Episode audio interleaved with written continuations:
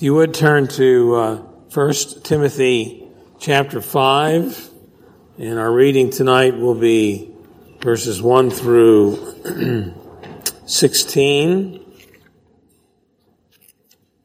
I had thought about doing half of that, but there's a, a, good portion of this that's all on the same topic of the care of widows, so we're going to look at uh, look at all 16 verses of the first 16 verses of chapter 5. So 1 Timothy 5, 1 through 16. Hear now God's word. Do not rebuke an older man, but encourage him as you would a father. Younger men as brothers, older women as mothers, younger women as sisters in all purity. Honor widows who are truly widows but if a widow has children or grandchildren, let them first learn to show godliness to their own household and to make some return to their parents, for this is pleasing in the sight of God. She who is truly a widow, left all alone, has set her hope on God and continues in supplications and prayers night and day. But she who is self-indulgent is dead even while she lives. Command these things as well so that they may be without reproach. But if anyone does not provide for his relatives, and especially for members of his household, he has denied the faith and is worse than an unbeliever. Let a widow be enrolled if she is not less than 60 years of age, having been the wife of one husband, and having a reputation for good works. And if she has brought up children, has shown hospitality, has washed the feet of the saints, has cared for the afflicted, and has devoted herself to every good work, but refused to enroll younger widows, for when their passions draw them away from Christ, they desire to marry and so incur condemnation for having abandoned their former faith. Besides that, they learn to be idlers, going about from house to house, and not only idlers, but also gossips and busybodies, saying what they should not. So I would have younger widow, widows marry, bear children, manage their households, and give the adversary no occasion for slander, for some have already strayed after Satan. If any believing woman has relatives who are widows, let her care for them. Let the church not be burdened so that it may care for those who are truly widows. Amen. so Paul has been giving and is giving Timothy not only personal counsel for how he ought to conduct himself, but pastoral counsel, how he ought to govern the church and, and shepherd the church. And he's been dealing with false teachers and the qualification for elders and deacons and other matters in the life of the church. And tonight, uh, this section is uh, guidelines for pastoring the church family. And even though perhaps we could say primarily it's directed toward those who are leaders in the church, pastors and elders, nevertheless, there's good counsel for every one of us in as we go through this passage, and I hope that you'll be able to see that. But he gives general uh, instruction in the first two verses on how to relate to one another in the family of God, and then he begins at verse three on through verse sixteen to deal with uh, the whole issue of caring for the widows. There are different kinds of people, different ages of people, and we have to learn to relate to the different categories of people in a proper biblical and respectful way. And so in verse one, he says, do not rebuke an older man, but encourage him as you would a father. So literally or forcibly, it's don't strike the, the word for rebuke almost has this kind of uh, uh, forceful idea. Don't strike an elder. It's the word used for the official office of an elder, but in his case, it's in this verse, it's not really looking at the office. It's not just telling you not to hit the elders, but not to hit any older person. It's doing, interpreting it in a more general way. So don't strike or rebuke an elder. Uh, and this would have been an important thing, and it certainly would have been a, a, a part of the, the life of the uh, believers of the first century and should be a part of our lives as well. It was very strong part of the uh, Jewish tradition, the Jewish life that Timothy would have known in the years prior. In Leviticus 19, it says, Rise in the presence of the aged, show respect for the elder, and revere your gods. So, when us older people walk in the room, you know, y'all need to stand up and show us respect. No, I'm, I'm teasing on that. But at any rate, the point is, you need to re, uh, respect. It's, it's been part of their tradition, part of his life, um, throughout his life, to respect those who are older than him. So the first thing he tells them is what not to do. Don't strike or rebuke uh, the older man but encourage him as you would a father. And the word for encourage is paraclete. It's to come alongside. It's to uh, speak words of, of building him up. Uh, it doesn't mean, particularly in, in, in Timothy's role as pastor or as an elder, it doesn't mean that you cannot try to correct or instruct someone older than you, especially if they're following a path that's wrong and that's sinful, but the manner of how you do it is significant. And so it's not that Paul is saying to Timothy to give up his responsibility as a pastor to these people or as an elder to those who are older, but to do so in a respectful and honorable way. It's the obedience to the fifth command, broad and beyond father and mother. Honor your father and mother that your days may be long in the land that the Lord your God is giving you. You have to honor those who are older. and so you speak to them in a respectful and an honorable way and um, encourage, seek to be an encouragement. Uh, younger men, he says, younger men as brothers. Uh, younger men need to be corrected on occasion. They need to be spoken to on occasion. But you, again, even for someone younger than you, you don't disrespect them or treat them with disrespect. You treat them respectfully as well. Uh, certainly for those who are older than you, but even for those who are younger than you. And you would want to treat them as brothers and not belittle them, not put them down, not seek to uh, humiliate them, even if you're correcting them for actions or attitudes that need to be corrected. So, uh, how we treat older men, how we treat younger men. He goes on to say, and older women, it's the female version of presbyter, uh, older women as mothers. Again, it's another category of people and how we treat them is very important. And uh, even though there are young people that speak disrespectfully to their mother, um, usually, hopefully, in a Christian home and a Christian person, they would have a respectful attitude toward their mother. And, and of course, in the Jewish home and the Jewish background, the role of the mother is very significant. And so he's encouraging Timothy to act towards the older women in a very respectful and honorable way. And then he says, and younger women as sisters in all purity. And there are some situations where Timothy as an elder or as a pastor is going to have to address younger women as well as older women and older men and younger men. He's going to have to address all, address all these categories of people and sometimes have to correct them. But there's guidance here. and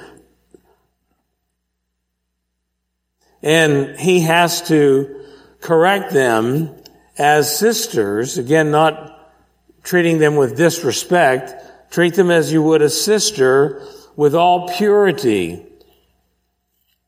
And here we have a caution that would be extremely important for a minister, an elder, and young men. How do they, how do they relate to other young, younger people, in this case, younger women? How do they interact with them? Well, they need to do it in a respectful way with all purity. And obviously the implication is there to some degree on sexual purity, but we have to behave wisely. Perhaps he added that extra thought in there because this is a, an area of potential great temptation. And this would, this is great counsel, not only for Timothy, not only in one sense for all of us, but for you young men. This is great counsel. How are you going to treat uh, young women? How are you going to interact with them? it's uh, the wisdom would be you don't normally meet them in private. You don't normally meet with them alone. You meet with them with someone else, with you, uh, or in a public place. I make it a policy uh, not to meet with women one on one, privately. Uh, I take someone with me, or if that's because of the nature of the situation, not a helpful thing, in public.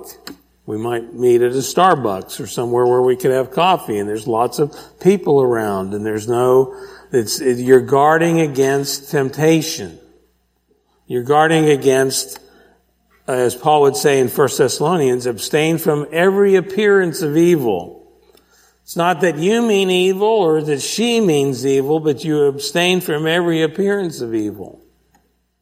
And so you have to treat them with respect. William Hendriksen writes, there may be nothing wrong in what he is doing, but it behooves all of God's people to bend over backwards to avoid giving opportunity for tongues to wag.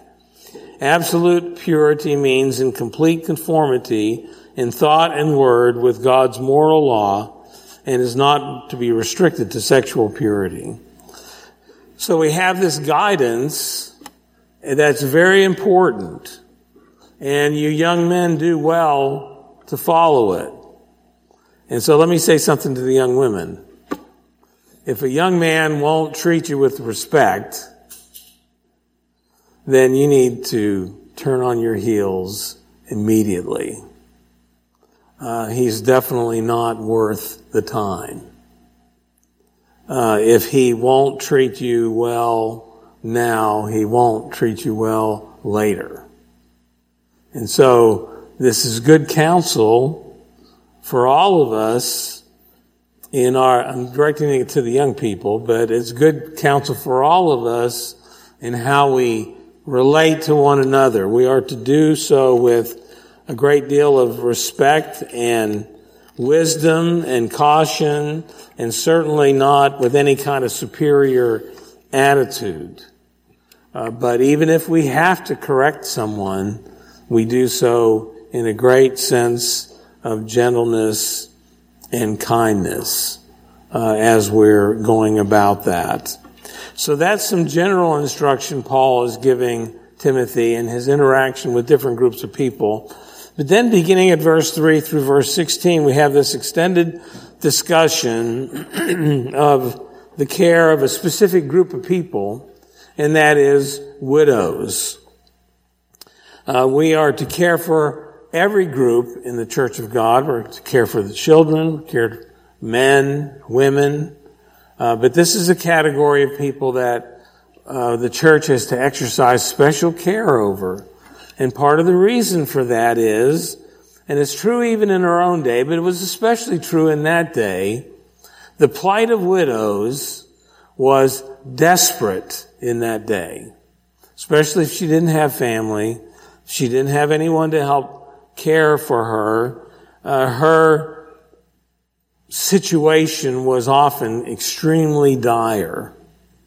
And it was the reason for that. It was the care of widows that was behind the formation of the office of the diaconate to begin with in Acts chapter 6.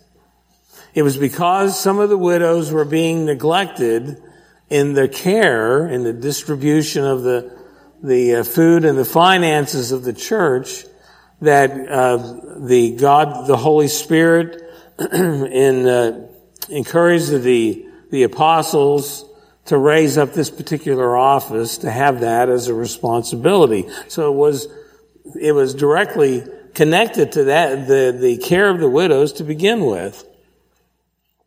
And so we, we as we begin this section, there's just a general, uh, there's a general command in verse three. Honor widows who are truly widows. And the word for truly widows comes up three times in this section. Here in verse 5, she who is truly a widow. In verse 16, um, they should care for those who are truly widows. What are, what are they meaning by truly widows? I mean, obviously if a woman has lost her husband, she's a widow.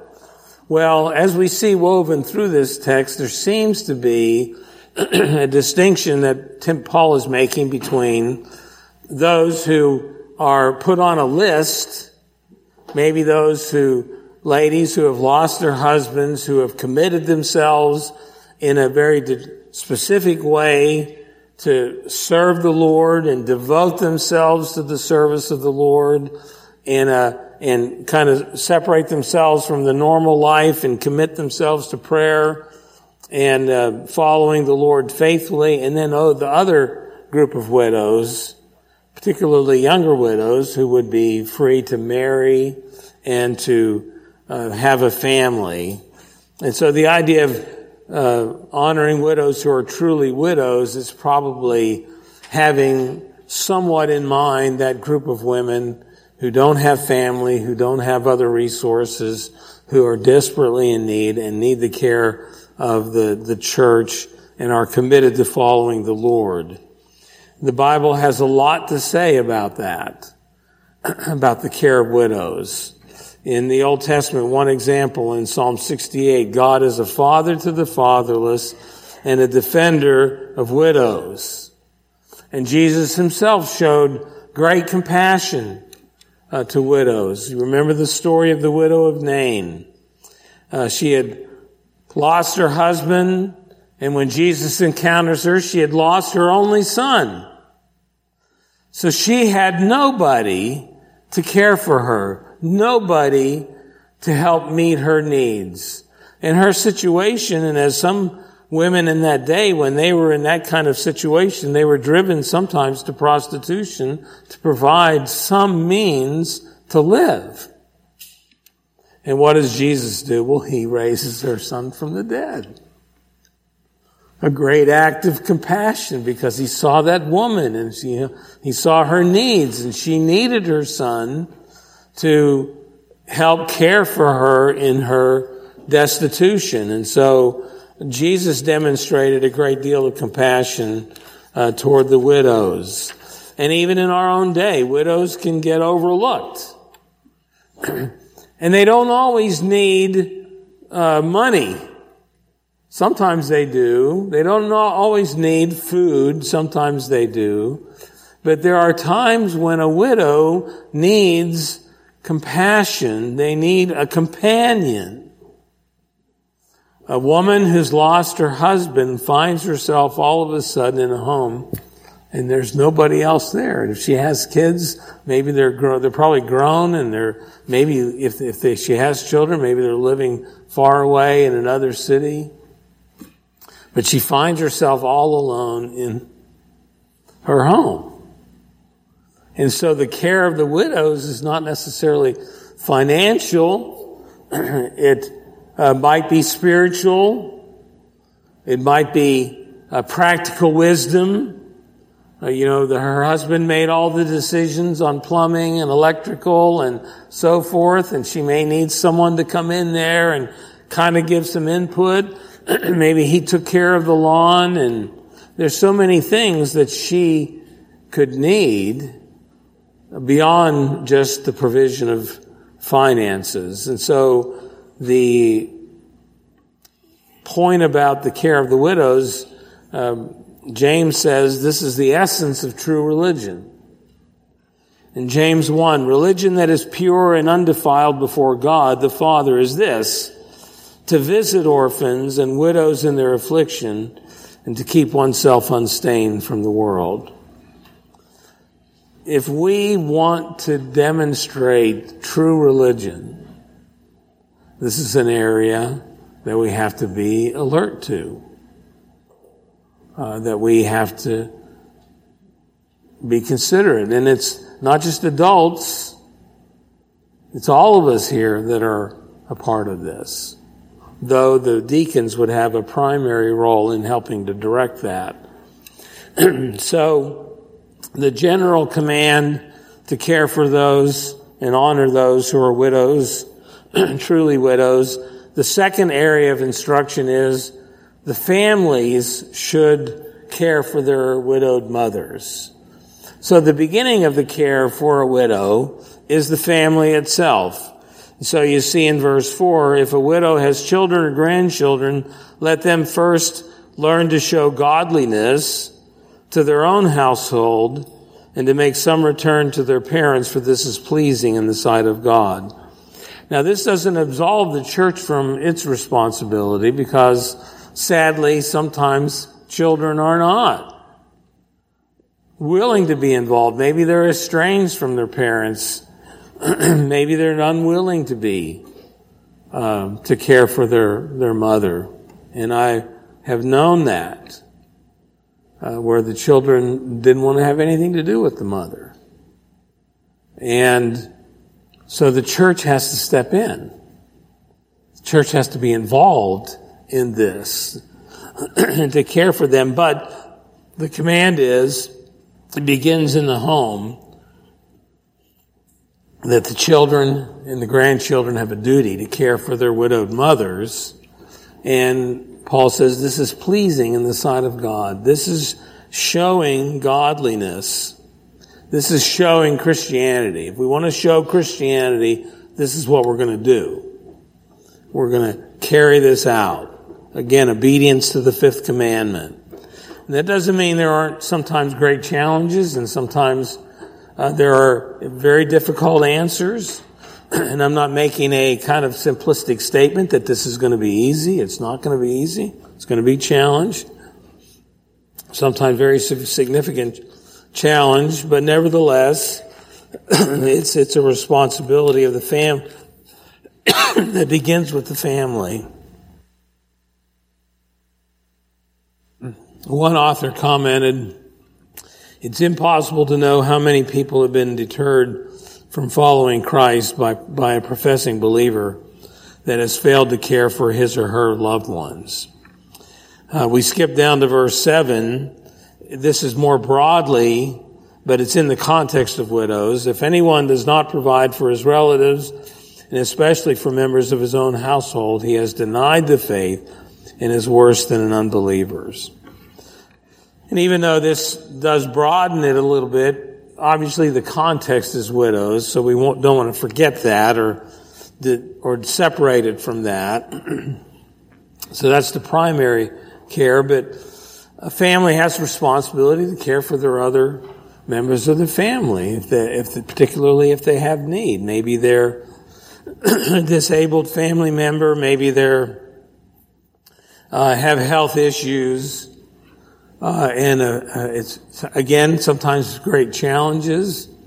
But if we're unwilling to make make even the attempt, we've denied the faith, and we're worse than an unbeliever. Now, I do want to say that Paul's not here advocating the, um, well, one author called it the scrounger's charter. Uh, sometimes you have lazy relatives who won't even give a, uh, to do anything to provide for themselves, though they're able to. And um, there are challenges in helping someone like that because they need to be confronted. You need to get to work because as um, Paul would say in Second Thessalonians, if a man will not work, he shall not eat.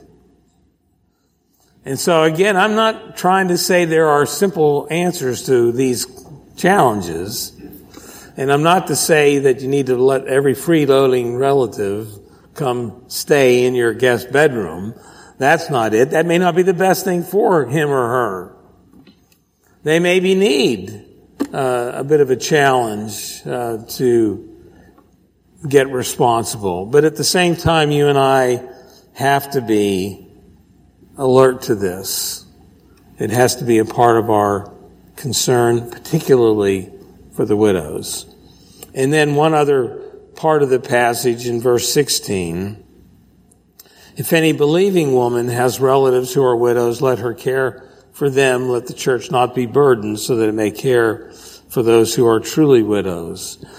Here, a believing woman is perhaps a woman of substance like Lydia in the book of Acts, but it would be a, a woman who uh, perhaps single herself, but she has some means and ability to care for the widows in her family.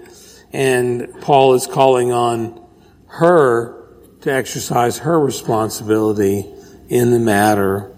And so the care of widows, while the church has to be alert to all this, it begins with the family. And that's part of our instruction as a church to the family and and deacons and elders and other people can interact with the family and try to uh, under, uncover any particular needs. And then the widows, the third area of instruction in this section is widows have a responsibility uh, to Christ as well. Um, there's a, a, a, quality that widows need to cultivate in their own life, dealing with their loss, dealing with their situation.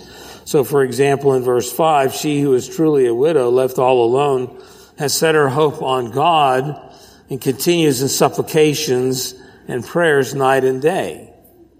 So the widow who is a widow, truly a widow, and would ultimately be put on the list of widows, is someone who devotes herself to the Lord.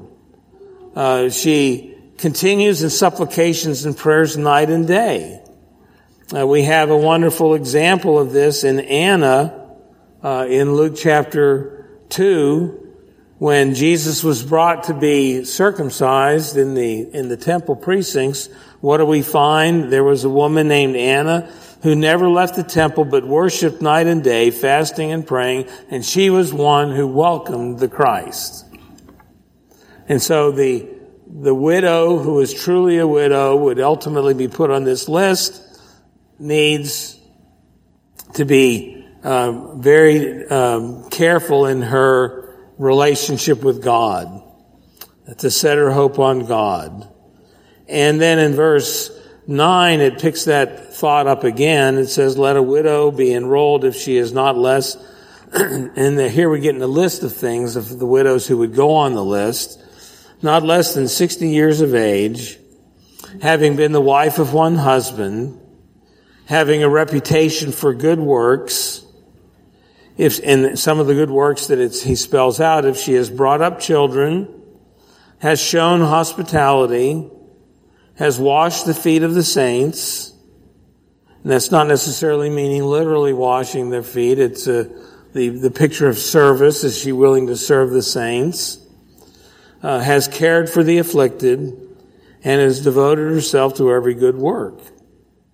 So uh, a woman who is a widow, a Christian, there are godly actions and characteristics that she needs to pursue. In other words, she needs to not just sit back and let everybody serve her. She is called on to certain godly qualities. And again, these qualities uh, are, are, a number of them are, are good for all of us. Are we willing to be servants? Will we wash the feet of the saints? Will we do the dirty jobs to help somebody else? That's what that means. Will you clean, are you willing to clean someone's toilet? Are you willing to do that? To go into their house if they need the help? Are you willing to clean their toilet? If you're not willing to do that, you have to question, are you too good? to be caretakers of God's people. It's the dirty jobs that sometimes need to be done. Are, are you caring for the afflicted? Are you devoting yourself to every good work? Those can apply to all of us. But these widows have godly qualities they have to cultivate in their own lives. Um, and these are the widows who qualify for support. So the widows have a responsibility. Here we have the widows who qualify for the support, who qualify to be put on the list. And then he gives another category of widows where there are warnings who aren't eligible for support, that there's other actions needed to be taken toward them. So verse six, but she who is self-indulgent is dead even while she lives. If there's a woman who's a widow and she's not involved spiritually, if it's all about her and not about the, the Lord, then she may need another kind of service, another kind of correction, another kind of instruction. And you need to deal with her in a different way. Uh, and picking up in verse 11, but refuse to enroll younger widows, for when their passions draw them away from Christ, they desire to marry, and so incur condemnation for having abandoned their former faith. Now you need to understand what he's saying here. Because in just a few verses, he's going to say, I want the younger women to get married, or the younger widows to get married. So here he's not saying their desire to get married is wrong. That's not what he's saying. But they had cl- uh, themselves to be completely devoted to the Lord and focus their attention upon Him and serve Him with all that is in them and to turn away from all the normal affairs of life. So what Paul is saying is if this person had made such a claim, but then turns away from it, that's what gets her into trouble and puts her into the way of temptation. It's not her desire to get married that's wrong. It's that she made a commitment and a claim and now has turned from that. Uh, what uh, Paul, the, the warning Paul is giving here, the temptations that come to these women are that they be, learn to be idlers. They go from house to house not only idlers, but gossips and busybodies saying what they should not. their, their idleness is getting them into trouble. So what Paul wants the younger widows to do is what he says, the positive thing in verse 14. So I would have younger widows marry, bear children, manage their households, and give the adversary no occasion for slander. for some have already strayed after Satan. What he wants for the younger, women, younger widows is not to be tempted uh, into false patterns of behavior, wrong things, to, to be involved in idle gossip, to be self-indulgent. He wants them, they're young, they're widows, find a husband, get married, raise a family, be busy. Uh, be busy in serving the Lord uh, in your family, in your in your home. That's what will keep her from some of the temptations that would come. Uh, it's a. I'm not saying people can't do it, but it's more difficult to be a idler busybody when you've got three or four little ones running around the house and you're changing messes and cleaning spit up and all the rest that comes in a situation like that. You're too busy. You, you can't be the busybody. You've got to be involved and productive in your family. And so Paul would have um, the godly women who are truly widows, committed to the Lord, uh, over 60 years of age to be on the list and cared for by the church, and he would encourage the younger widows to get busy finding a husband and to get married and raise a family. And it's, it's not as though Paul is saying all younger women are automatically going to be this way. That's not a criticism he would make. Uh, that there's no assumption that younger women are bad and older women are good, because believe me, there's plenty of good and bad in each group, just as old men, young men. The, the point is, he wants them to, to avoid temptation. And so he has this guideline for us. So you and I, as members of the family of God, have a responsibility to interact with one another in a careful, respectful way. Uh, whether older men, older women, younger men, younger women. And you and I, as a church, and we'll all have different abilities in this, but all of, as a church, we have a responsibility to care for the needy, in this case, specifically the widows. And if we would live out our Christian faith, we need to be sure to do that. Uh, in our family first, and then in the church more broadly as well, so that we might adorn the gospel with a life that honors the Lord. Amen. Let us pray. Father in heaven, thank you so much for your word and its instruction in very practical ways. It's challenging to us. And Lord, I know there's not simple answers in many difficult situations that we face, but we know that you uh, will give us wisdom, and together as a church, we can help one another discern the right path. Help us to be caring for those um, in our own body that need, have needs, and be open to those outside our body that have needs that we can interact with and and care for. Help us, Lord, each of us to be respectful and faithful servants of yours, uh, caring for one another. And we ask this in Jesus' name. Amen.